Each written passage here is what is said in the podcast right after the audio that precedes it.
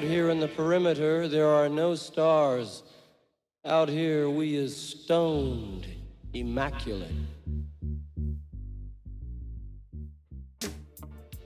Hello and welcome. This is the C86 show. I'm David Eastaugh. As you know, we love a special guest. This week it's going to be all the way from LA. It's going to be the post, no, not the post punk band. It's the punk band. Yes, it is The Last, who um, I caught up with very recently. This is with the guitarist, songwriter, and singer Joe Nolte to find out more about life, love, poetry, all that other groovy stuff. Anyway, they started in about 1975 76 did their thing, broke up, as you do, and um, I think he's still playing music. But anyway, we're going to find out more about that during this long interview.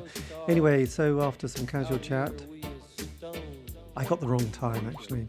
Um, yes, it's all to do with the time zones. Uh, we got down to those early musical influences. Joe, tell us about, yes, the early years. Oh, well, okay. Um, let's see, I wanted, I was idly curious what's, what's uh, interesting. I was trying to think, now let's see, which, um, I was trying to figure out like where you'd be coming from in terms of is this, uh, going to be from the psychedelic point of view, like you know, okay, you guys started the Paisley Underground, so what was it like hanging out with the Bangles and Three O'clock and all of those? Or more of a pop thing, like no, um, you yes. guys were one of the early pop bands. What was it like hanging out with 2020 and Greg Shaw and the Zeros? Or the punk rock thing.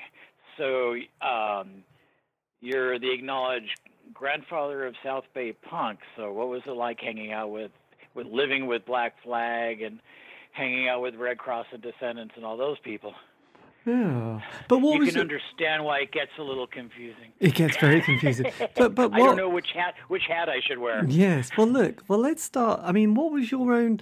You know, the formative music years. You know, when you were like 10, 8, 10, 11, when you when you sort of heard something on, on on the on the radio that you thought or TV that you thought, oh, that's interesting. I d- and sort of started to make moves towards playing an instrument.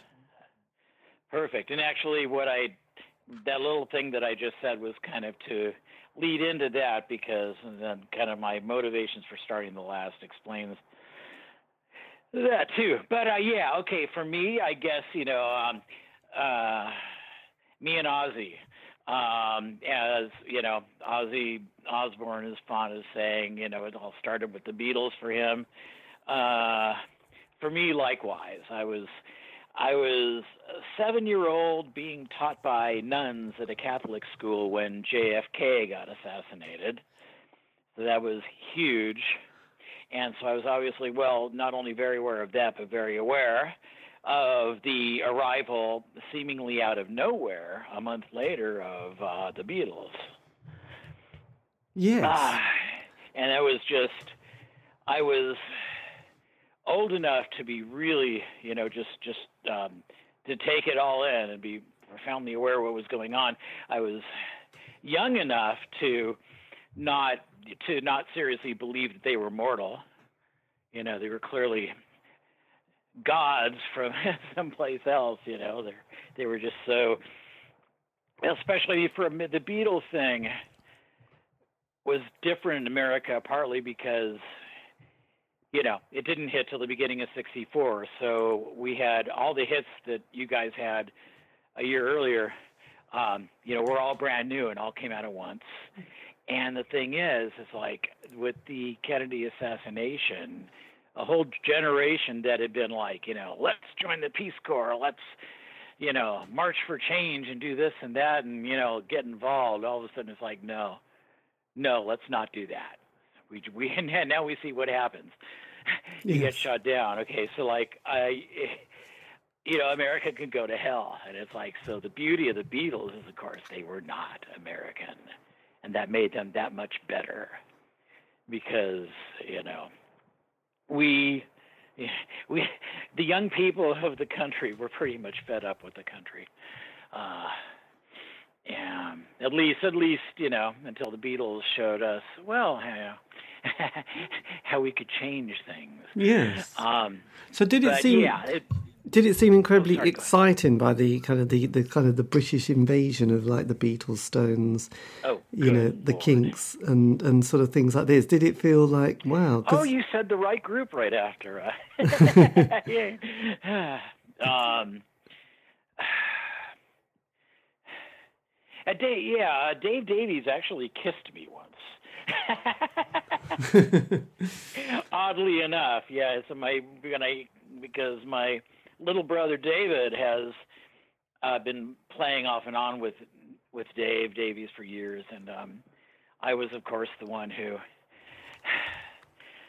explained uh, to my brother, you know, why um, just you know showed him who the Kinks were, what they sounded like, and why they were the greatest band ever, second only to the Beatles. And um, yes, and when and when as the '60s progressed, and um, you know things moved quite quickly with the sort of the great, I suppose you know first there was a bit of smoking, then there was a bit of LSD, and then there was the Summer of Love in '67, and kind of going up to Woodstock, and everything was kind of going well. Were you also kind of like you know, thinking, "Great, that's me. I'm, I'm. That's going to be my my gang, my tribe." Uh, yeah, because this is the fascinating thing is that youth, like a lot of like stuff. I mean, it was great to be that young in the '60s. On one hand, well, I missed a lot of stuff. I never saw the Beatles live. Um, I didn't go to Woodstock or Monterey or Altamont. Um, you know, so I missed out on all the fun stuff. Um, but being a kid, you know that that that decade of the 60s took a way longer time to pass than it would have say if I'd been in my 20s um, and basically it took uh, maybe about a year or so but certainly certainly by um, 65 I had decided yeah I want to be the Beatles yes you know I want to be like I want to be kind of like um, it's sort of a hybrid between John and George. You know, I wanted to I wanted to be the leader and the sing, the lead singer, but also you know wanted to play the lead guitar. So I said, yeah, I got I want to do that. I did not play guitar. Um, I didn't know if I could sing, but I didn't really care. I was going to do it, and that sort of became, you know, the obsession. Um, so, so when did you when, when, did you pick up a guitar, and, and, how did you get a guitar, for that matter? Oh, what um, what happened was um, my and I see I was so stupid, uh, but you know I I had never it had never occurred to me to ask if I could get a guitar or take lessons. Um, uh, you know, large family, distracted parents, so you know didn't bother. But um, uh, somebody, uh, my mom kind of out of the blue right after I turned 11, and you know, uh, said, "Did you ever? Did you have any interest in ever, you know, learning guitar?" And you know, I screamed. yes, yes, yes. Oh God, a thousand times. Yes, yes, yeah, yeah. So um, I started taking guitar lessons you know, and just it was basically, you know, playing one note at a time, learning everything correctly, learning how to read music, you know, and this is it was very slow and boring.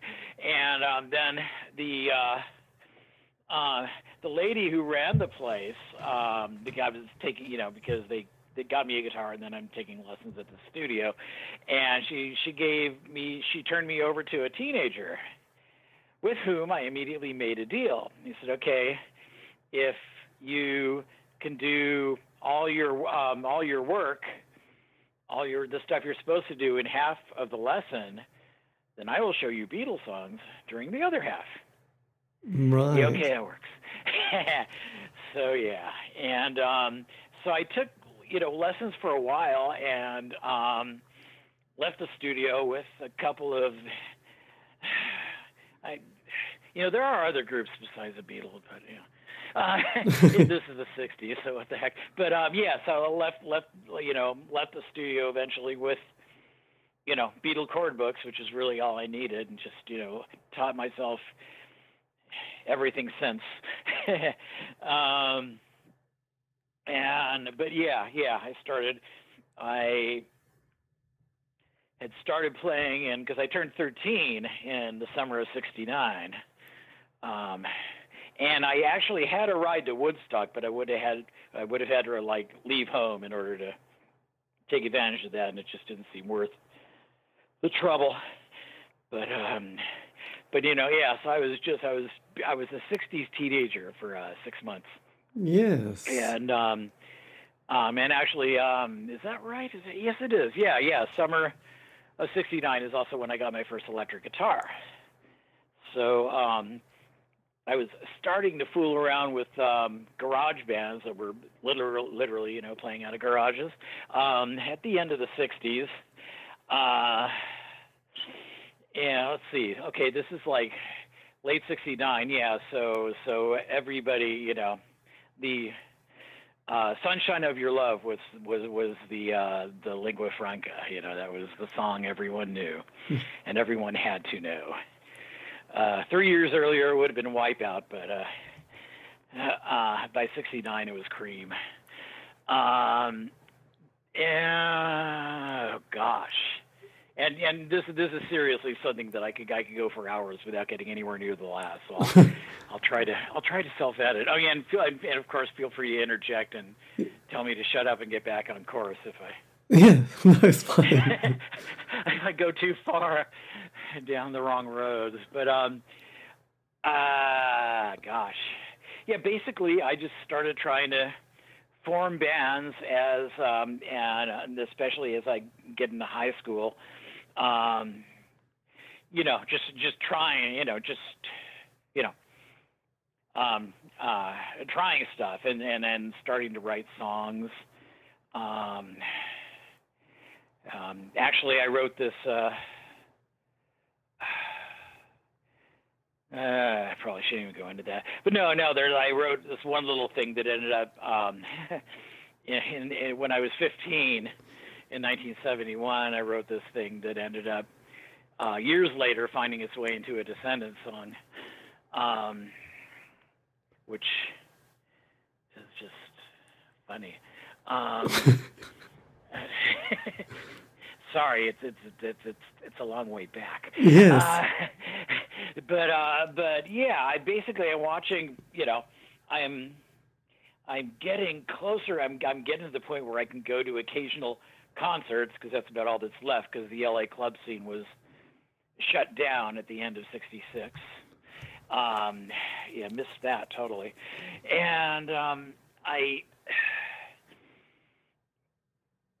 you know, I was just looking for stuff and buying more and more records and listening and listening and getting a little older and a little better at playing and writing and it, uh,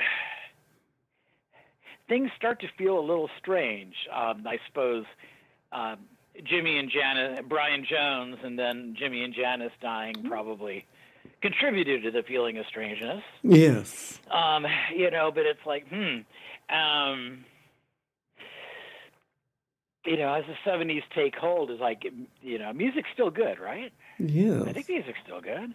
Let's say, you know, okay, and then there's like, okay, Elton John. Okay, there we go. For uh, you know the the self-titled album. Damn. Uh, Tumbleweed Connection probably released too soon. Um, another brilliant album. Madman Across the Water. Oh. Half good and half what is he doing? But then Goodbye Yellow Brick Road? No, no, no. Madman. Madman Across the Water. Title song, great. Indian Summer, great. Uh, Levon and Tiny Dancer. Elton, what have you done? Are they catchy? Yeah.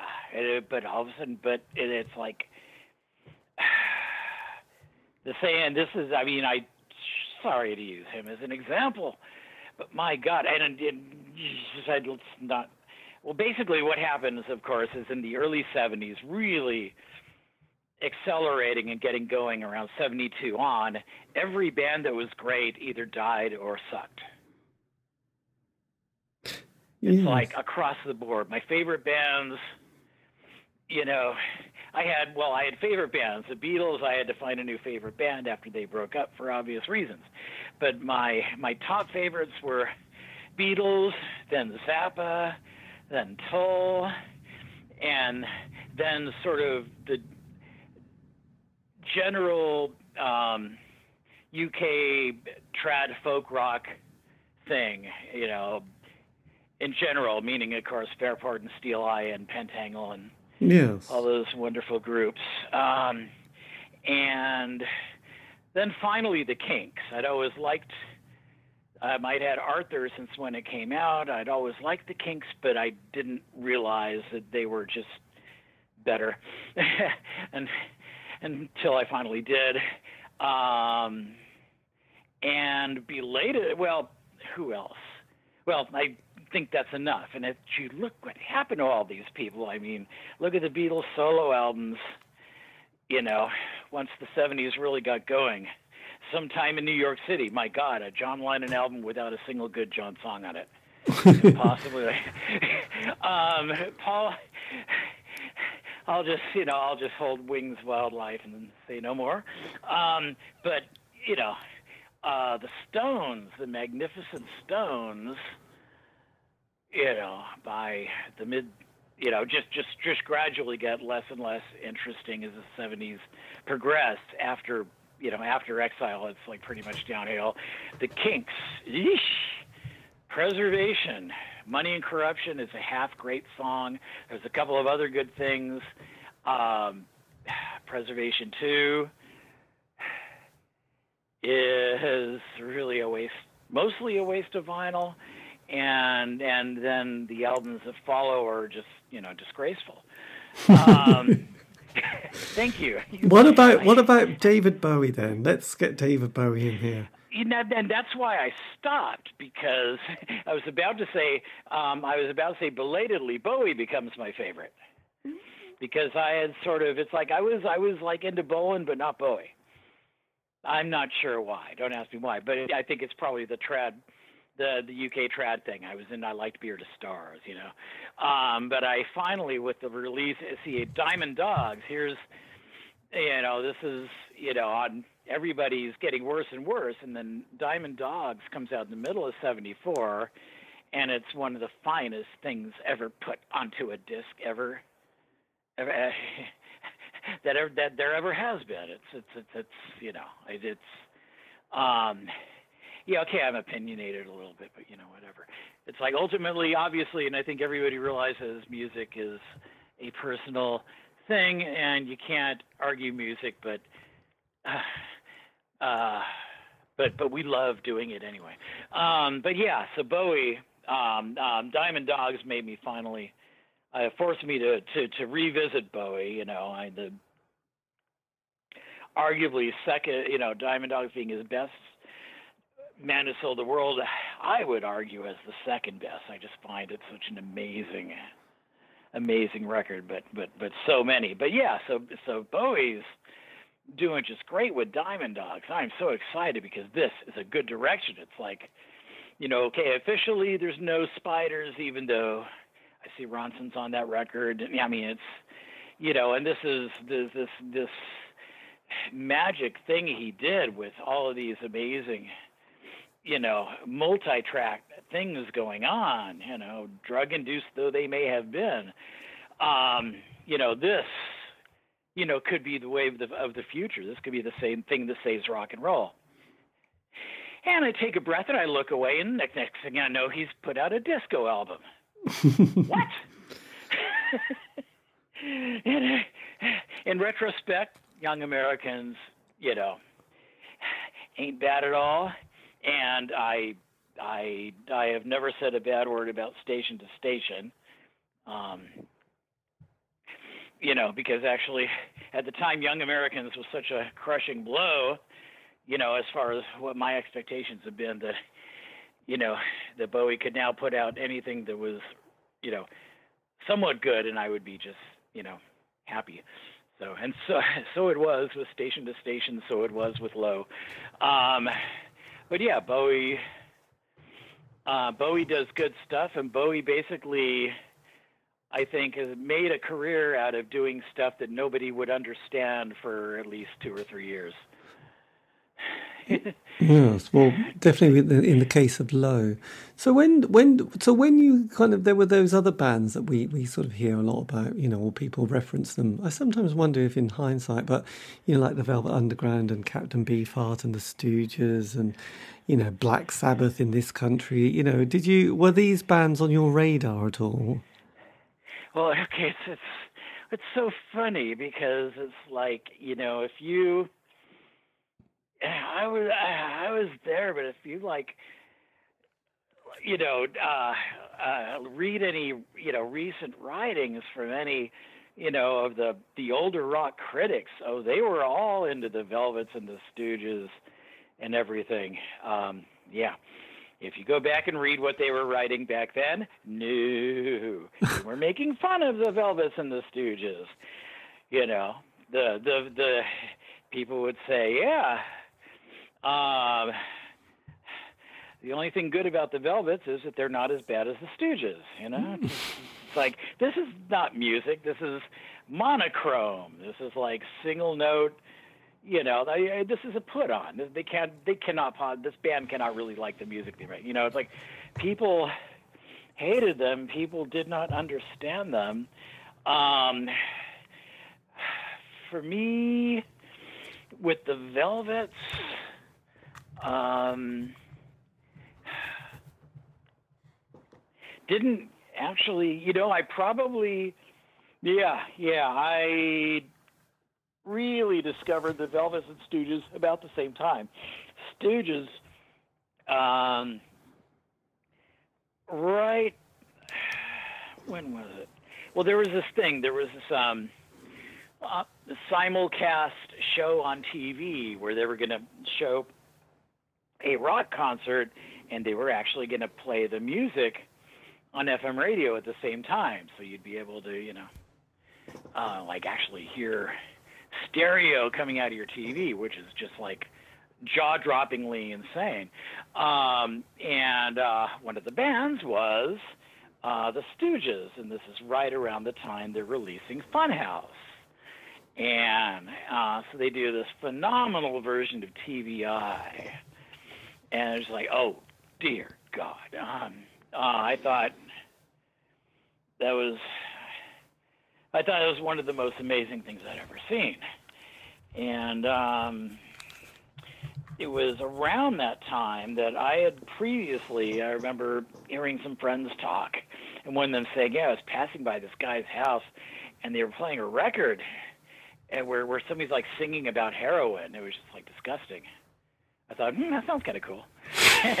uh, uh, but what happened was somebody actually turned me on to a copy of White Light, White Heat. And um, um, I'm trying trying to think if there was like any hesitation with either his nah nah pretty much Velvets and Stooges were just like oh uh, they've been my they were created for my ears. Yes, this is this is perfect. Um, and um, a little bit of reading, and boom, I went out and found the first MC5 record as quickly as I could. Just to complete the trilogy, and it was like, oh my god! So, um, yeah, I wasn't driving yet, but I was I was listening to the three good bands. Mm. Uh, and uh, gee, but there, yeah, but I, I didn't. I mean, I thought of them as three good bands. I didn't really. Well, who knew? Who knew what was going to happen? Um, but so, yeah, so these are these are and there and there was other good music, uh, partially good music, and you know, occasional. You know, I mean, I there there I I believe an archaeologist somewhere unearthed like two or three good Paul McCartney songs that came out in the '70s. So it's like you know, it is, it is possible. Um, well, I mean, you know, I mean, "Let Me Roll It," of course, is a great song. I mean, and of course, the Kinks and the '70s with "Better Things," or was it '81? It doesn't matter. but uh, um, well, it, it definitely wasn't "Come Dancing." Put it that way. That was a dreadful song. The Kinks in the eighties. Yeah, it was just it was there were there were like the really exciting bands nobody seemed to be listening to or being aware of, except for like Rolling Stone would would make fun of them um, from time to time. You know, in, in the first half of the '70s, and and and at the same time, every you know, all of my favorite bands are just getting worse and worse and more predictable, and getting richer and richer at the same time, because they discovered, man, you know, if you pander to the lower common denominator, you pander to people, to music lovers who don't who who who who who, who cannot differentiate between notes. I guess the best way. I mean, I, that's the only thing that explains a lot of popular bands. but I, I think there are a lot of people who like to have that music on, but outside of the beat, the melody is like if it's catchy, it must be good. but yes. it's, it's just there's no um, yeah, it's pretty sad. Um, so when did, so so with with that when you know and obviously in America there was like the New York Dolls let's not forget them and then the Ramones in the UK you had you know like well, Fo- yes, Fo- yes. Dr Feelgood By the and time the there was the Ramones, there was also us. um, the uh, but yeah, the Dolls. That's uh, you know yeah the Dolls. Well, and the Dolls. I just kind of like you know they're like the one American glam band. You know, it's like there's Bowie, Mott the Hoople, Dolls. You know. there was Alice Cooper as of- well Hmm? there had been Alice Cooper's theatrical kind of quality as well though Oh yeah, yeah, yeah. No, there's a lot more to the dolls. Um, well, yeah, and of course, I mean, they were, you know, if anybody was proto-punk, the dolls certainly were setting it up. You know, and there's pictures of, you know, Patti Smith hanging out with Lou Reed and David Johansen, and um, all that sort of thing. Um, so when did yeah, you no, I remember. I remember me and Fast Freddy got to um, uh, smoking pot with like um, Johansen and one of the other dolls. Like you know, um, right when Johansen was starting his solo stuff, waiting for a show. Anyway, that's neither here nor there. Sorry. No. So when did you think, right, that's it? We're going to form a band and I'm going to do this for myself or ourselves? Well, okay, what I did, I got, I finally got my my permanent band together in high school uh, between like '72 and '74, and this had um, uh, the two my the two friends that I would end up forming the last with, uh, Vitus Mataré and Dave Harbison, were both in the band, and basically it was just kind of an uh, we were an anti-dance band, you know, and we actually got to play a few high school dances, but you know, never the same high school more than once, uh, because we, I, cr- I created songs that never stayed in the same key and never stayed in the same time signature. You know, lots of stops and starts. It was like I wonder what it. Yeah, it, it's hard to say what it was like. I really need to like record some of that stuff. Um, but it was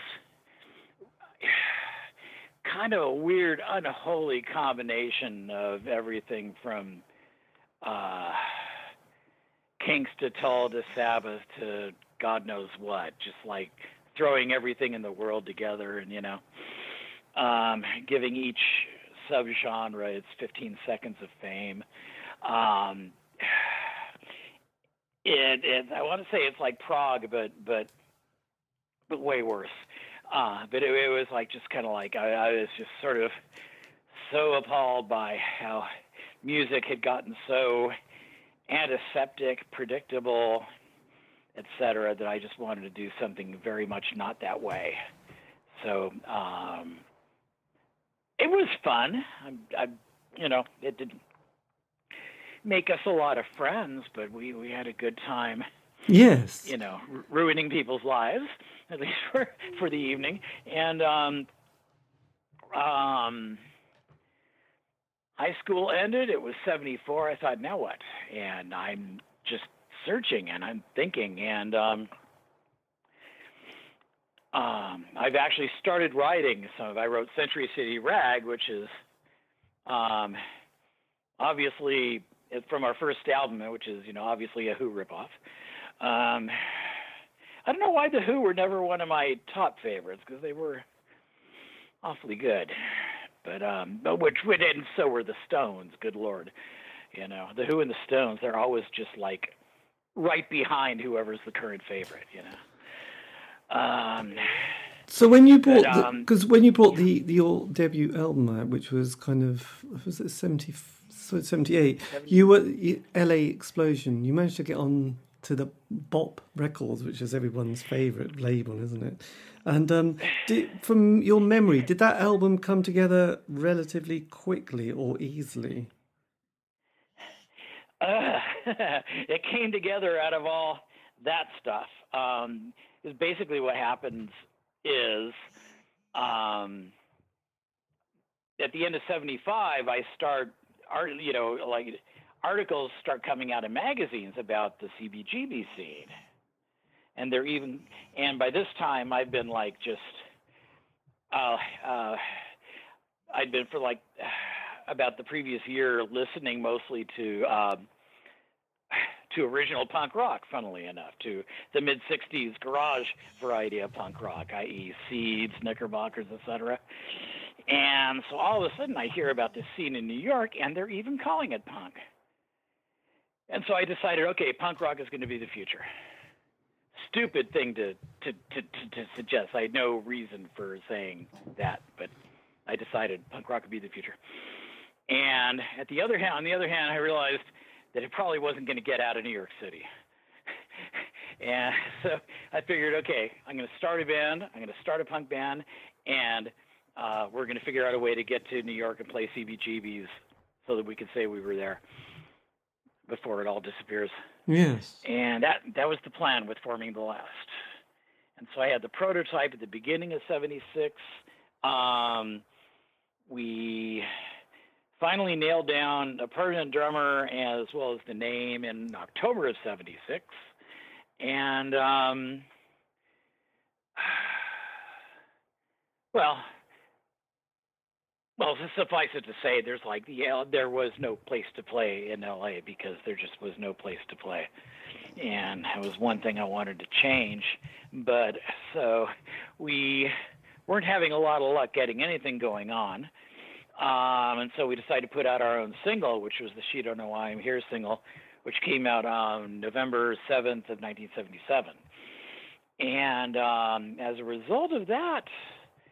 Um, among other things, I met Greg Shaw um, because I had sent a personal Greg Greg Shaw copy to him, and because I uh, we only had 300 copies of that single, and I had to write the titles, hand wrote the titles on every single one, front and back, and um, so I wrote out, you know, some personalized copies, including one for Greg, and um, I wrote another one out in, uh, for Kim Fowley, and uh, anyway, Greg convinced me we should sign with Bomp, and then I got a message that the Kim Fowley's office had called about a week later. And I thought, oh well, too late. So I'll never know what might have happened if we'd gone on down that road.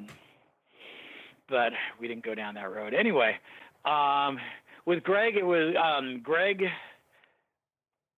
had great ideas, but the um, financial realities were sort of devastating for him. So he wasn't really able to do anything. And 1978 was kind of a a year of waiting. But um, but in the fall of '78, he we were able to come to an agreement that he would uh, finance an album for us, um, which would be LA Explosion. And so we uh, went in. We our manager had a friend who was an engineer at um, oh god the Village Recorders, um, and so we were actually it was a um, a well-known studio in West LA. Fleetwood Mac had actually wanted to rent out all the rooms for like two months. Uh, to do the follow up to their White album, and uh, the studio said, "We can't do that. Uh, why don't you guys just build your own studio right next door here?" Which mm. they did, and we actually got to sneak in one a couple of nights and you know check it out. Um, oh, oh, they had one of the first, the first VCR I'd ever seen. I wow, that's luxury. Um, but yeah, it was it was pretty cool. Like a lot of you know like self-rising drum risers and just a lot of neat things.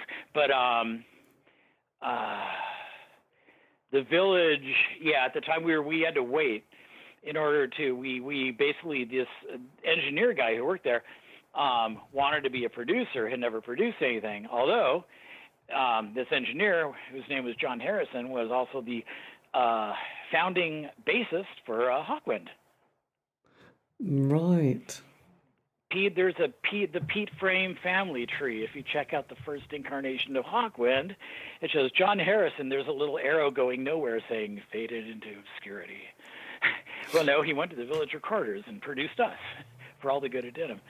Uh, so we, uh, anyway, so so we could. Um, uh, the studio would let, would let him do his project with us there. So we were basically we were not paying what regular people were paying. But the catch was we couldn't start till like midnight. Right. So we'd be doing the graveyard shift. Um, we had to we had to vacate the studio for a week and a half while John Stewart did an album. Um, downstairs, Zappa was doing one of the Joe's garages. I'm trying to think of who else. It was, uh, but but it was it was funny. We had no business being being there, but there we were. But anyway, we were able to. Um, it was a lot of. We were young.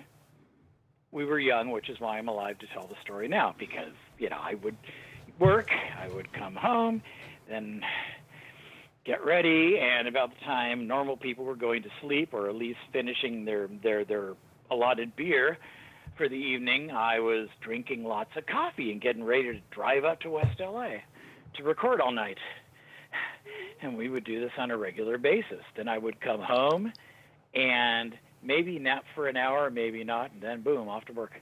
Blimey, you can do that when yeah. you're young. It's it's quite. You can do that when you're. I don't know how we did it. It's it's another world, isn't it? So then the album comes out, and then it's not long, and then the band has that tricky bit, and it's and it sort of finishes almost on the second album. So how how's how's things you know, what was what was the reason for the the breakup?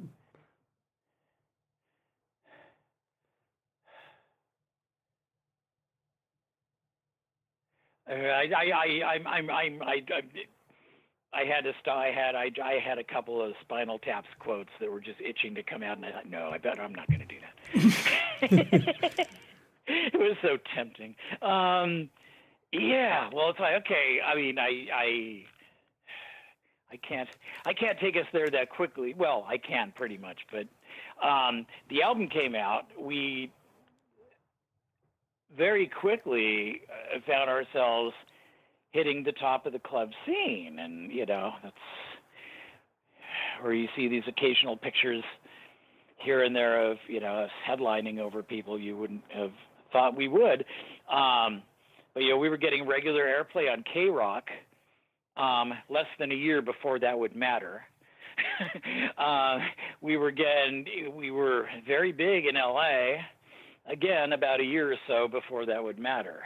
Um, but uh, it was, we had a lot of fun for a very short period of time. And um, in the meantime, I'm like living at the church and with a bunch of nobody bands that are it's starting out like Black Flag and Red Cross and the Descendents, etc. And so I'm kind of giving them pep talks because I'm listening to them. I say, "You guys sound good enough. Yeah, yeah, this could be great. You could do it. This all, all of us could make it. All you guys. This could be the church could end up being like a scene." the South Bay could end up being like a punk scene. I'm telling you. Now, of course, nobody took me seriously, and people thought I was an annoying creep every time I brought it up, ha ha. Um, yeah, fortunately, uh, Penelope Spheeris shows up to film Decline, the decline of Western civilization, at about the right time. Um, right time for everybody except me because my band is not playing clubs in the spring of 1980 when Decline was filmed because we're recording our second album. And um, a decision he said politically, was made. a decision was made we would not be doing any shows. Black Flag is saying, "Come on, come on. We've told Penelope she's got to put you in the movie." It's like, yeah, you know, uh, you guys got to play a gig. Oh no, no, can't do it. Got to make the record. Um, one of it will go down in the top ten of stupidest decisions we made ever in our lives. Yeah. Whenever I compile the list. Uh, yeah, yeah. So it's like we're the band that was supposed to be in decline that that weren't. Oh. and it's like the um, if you look the I don't know if you're familiar with the film. The one, the the decline of the Western civilization. I've only seen uh-huh. clips of it. I haven't seen the whole thing. Ah, okay. Well, there's if you ever see it, there's um, a sequence where they interview Black Flag, and they're interviewing them in, in this really sort of um, kind of a messy room that's like completely covered with punk graffiti and stuff. Um, a, that was my bedroom. I was standing right behind the camera guy during a lot of the shooting. Very sad.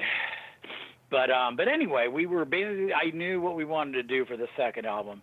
Um, it needed to be a strong follow-up because LA Explosion lost something in the translation to vinyl. Um, what was it? Oh yeah, bass. No, much more than that. It just, it just, I'm not sure. Uh, production-wise, it didn't. I don't think it worked. Other people like it, you know, and it is what it is. It's been 41 years now, but uh, uh it was a little, a little weak. Um, and I knew that the second album we were gonna it was gonna need to be powerful, and um, so we well we just uh, we worked a lot. We we we we we had good songs. We were at our peak live, I think, by early 1980. Um, good, powerful band, good, powerful songs. Um, and um, yeah, Bomp was did not have the wherewithal for a second album, um, and we found um, an independent company that was willing to do it on spec. You know, I said, "Oh yeah," and uh, and and I've I've, uh, I've got to tell this part of the story without without unnecessarily dragging people into mud that should have dried four years ago. it was yeah, 1980. Okay, um, but basically, what could go wrong? Um, well, first of all, we were told that we were not, we could not ourselves actually touch any of the controls at the mixing board for insurance reasons. So much for our being able to uh, have any control in the mix, and basically whatever powers there may have been um, determined, you know, how they thought the mix should go. And basically, we ended up with an album that sounded like shit. I shouldn't have said that. All right, does it matter anymore? No, it's fine. That's okay. Good, good sorry, I'll, I could take it. I could say it again and say, overall, it just sounded like crap. um, but um, uh, that's a tough one. It still hurts now because basically, I and I can actually wrap this up kind of quickly. It didn't sound good. We didn't. We were not able to ever get back and do anything with the tapes. Um, we gamely tried to shop it. Nobody wanted it for obvious reasons and um, and that was it. I had run since I was like 14 or 15, I had run any musical thing I was involved with, you know, like a tyrant. I hopefully, hopefully a tyrant with good taste. But I knew what I wanted to do. I had a singular vision, usually, you know, and um, and I just went with it, and I would go with it, and I had taken, you know, the last uh, pretty damn far in a pretty short period of time, and now all that came crashing down. It was like I had it was my smile moment. You know, I was Brian Wilson in December of '66. It was like, oh no. Yes. For the first time, I second guessed what I was doing. And it wasn't just me. Everybody in the band had a second guess. They couldn't blindly follow me anymore because nobody wanted the album. We had failed. And uh, so we were all second guessing things, and we were all coming up with ideas on what um, our direction should be. Most of these ideas were terrible, and we tried almost all of them. Real oh boy, I mean, I think we had a following for the first half of the 1980s. We were able to headline the Whisky still and do things like and and I can only think that people were getting a chuckle out of it because I it's it had to be the you know mirth had to be behind the entertainment value because I'm pretty sure we weren't making music as as it's commonly understood. so um uh but for but but you know for, there was there was a time for a couple years in the early 80s 81 and 82 you know I'm, you know, people are saying, "Wow, you really made it," and I'm thinking to myself, "No, we've already failed. I'm a has-been. It's over." Yes. Um, and although one one could say perhaps it was your inner voice that was, you know, kind of leading you down the wrong road of giving up, but whatever. Um, but yeah, just like I needed, I evidently was fragile enough that I needed to be, you know, unquestioningly supported uh, by my peers. I think that if in the immediate wake of the unreleased album, which was going to be called Look Again, if I had completely severed ties with everybody and gone off and started something completely different, that might have saved me. But um, as it was, you know, people have put in so much work. I just, you know, uh, I couldn't bring myself to do it. So basically, I you know we spent uh, I spent pretty much from 1981 to 1985 listening and trying bad ideas from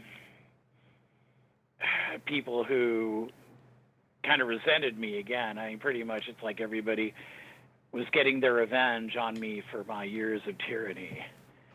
So, which it, it a life lesson. Maybe I needed to have that happen to me. It wasn't pleasant, but and it didn't do anything musically, you know. So that it was it was really kind of sad to spend four years declining in front of people, you know. Yeah, I was absolutely. I mean, did you in that time? I'm just curious. Did you ever play in any other bands or join any other groups to? You know, because obviously should have, should have. We um, in '79, um, we got one of the songs that was uh, recorded for the album that didn't come out was Jungle Book by my good friend Jeffrey Lee Pierce, and um, he'd had a band called the Red Lights, and he had recorded that song. I really liked it, and I finally told him, I man, I, I told him, yeah, you got to get back into a band, and he said, nah. I said, "You get back in the band, or I'm gonna, or I'm gonna start doing your song." He said, "Okay." Wrote out the words, and then, of course, inevitably, once we started playing it live, um, he was only too happy to get on stage and sing it with us.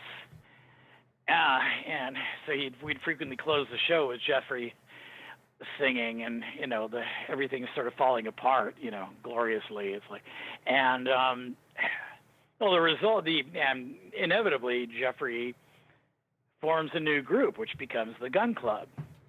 And originally, and I was in I was in the first prototype for that, and then I was told by my own management that no, it can't can't be in outside bands. Yes, because I sort of there was another band. I don't know if they're from LA, but they had a a member who also had your name, well, same name, Jane Bond and the Undercover Men. That wasn't you, was it? Oh, um, I, I that that that was just a session gig.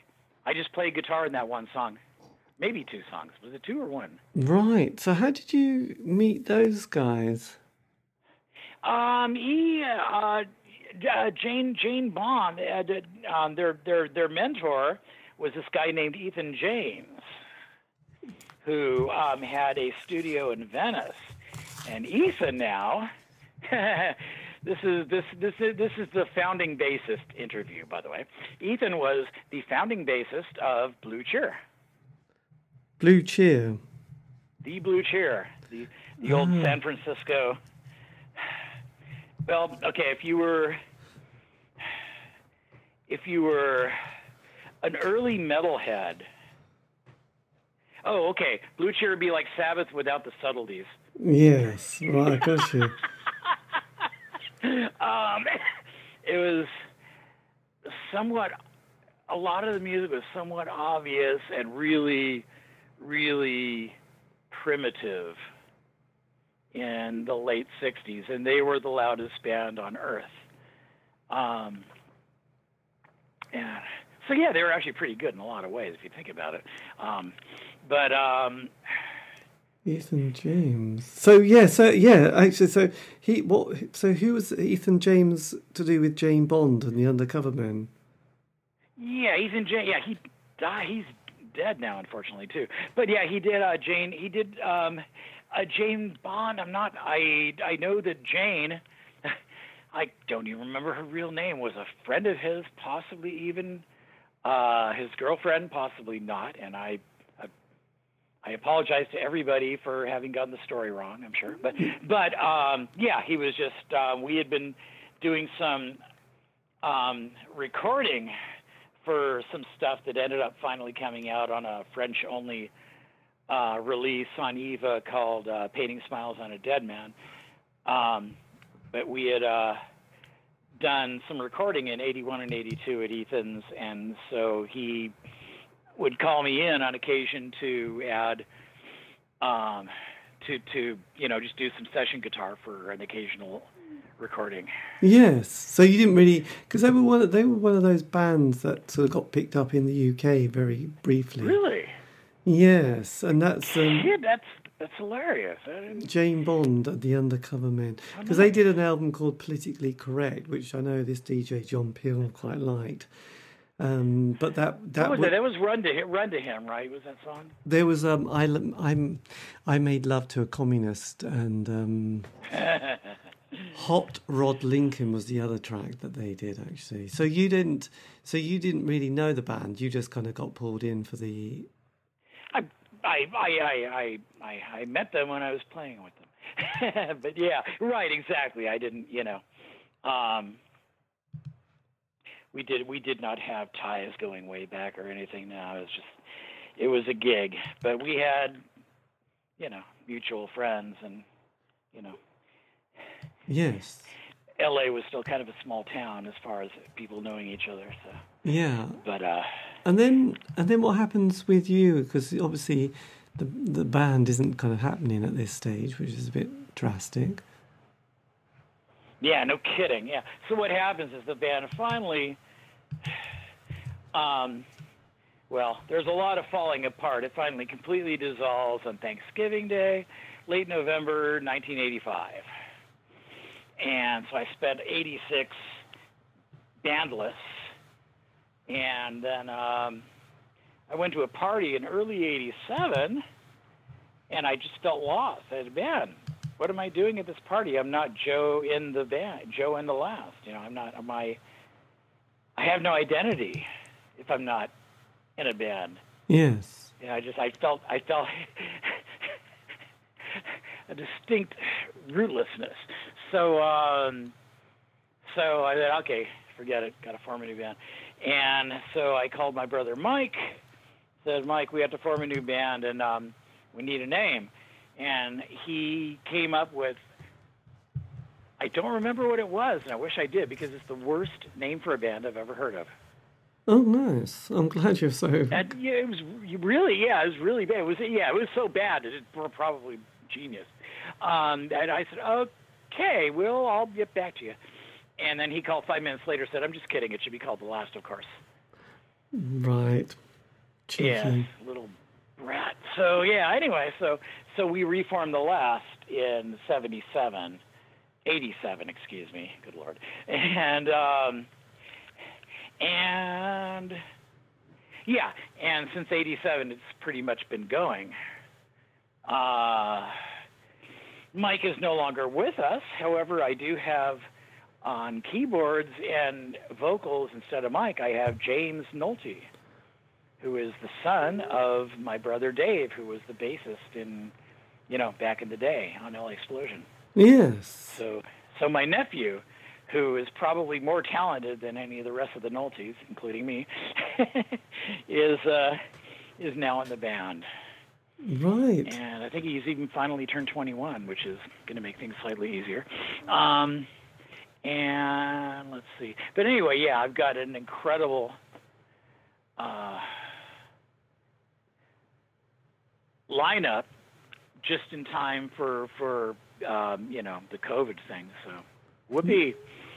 Um, see. Yeah, we we haven't really been too too active as far as like getting together to rehearse, shall we say? No. I I I I've got I've had a couple of strokes and stuff, so it's like I um I've worked it out and I'm high risk enough to where I I have not set foot outside the front door since uh February.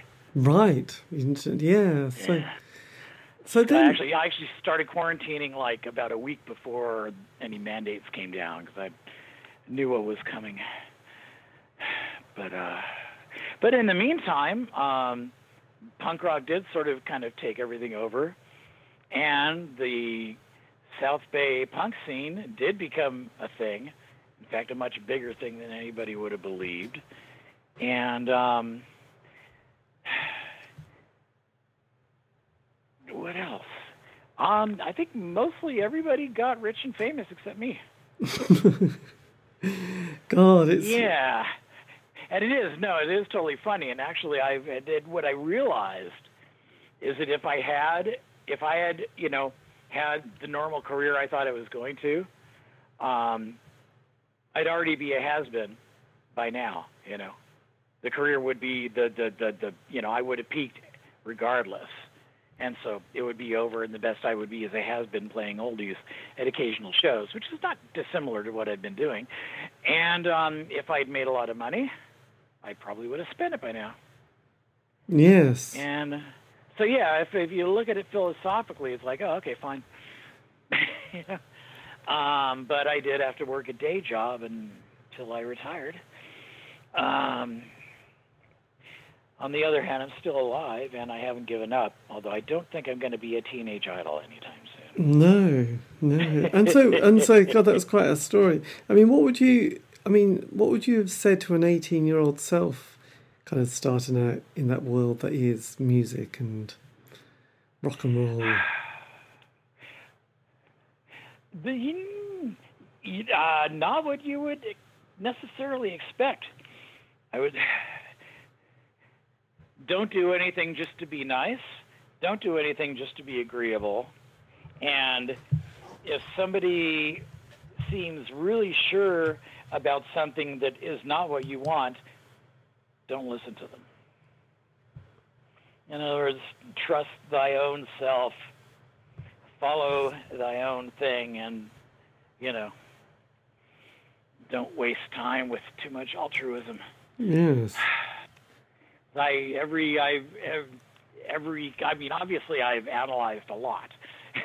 you know, it's like okay, what went wrong? You know, how many different ways did it go wrong, and what could have changed? Blah blah blah, and um, the the key, the key errors always seem to have come from, you know, going ahead with what other people wanted to do. Right. So you... which is not. You would think that I would have uh, thought, no, I was just too much of a jerk and didn't listen to anybody. Right? Isn't that what you're supposed to learn? Yes. I, mean, I think that's that's how it's supposed to go in every all the stories I've read. You know, it's like, um, yeah, but no, it's the reverse. It's like if you've got, you know, if if, if you're going to be single-mindedly produ- uh, pursuing something, do it. Keep doing it, and don't falter not in pursuit of that which you pursue. I guess that's what I'd say. Yes. But the thing is, my 18 year old self wouldn't listen to advice from anybody, including his older self. Yeah, this is true. Yeah. It's it's a difficult one, isn't it? And that's the end of the interview. That uh, that was me in conversation with a member of the last, the LA-based punk band, and that was David uh, Joe Nolte. I'm David Eastaugh. There you go. I remember these things. Anyway, look, if you want to contact me for some random reason, you can on Facebook, Twitter, Instagram. Just do at C86 Show. And also, all these interviews have been um, archived, and you can find those on Spotify, iTunes, Podbean. Uh, just do C86 Show. They're all there, lots of them. Anyway, have a great week.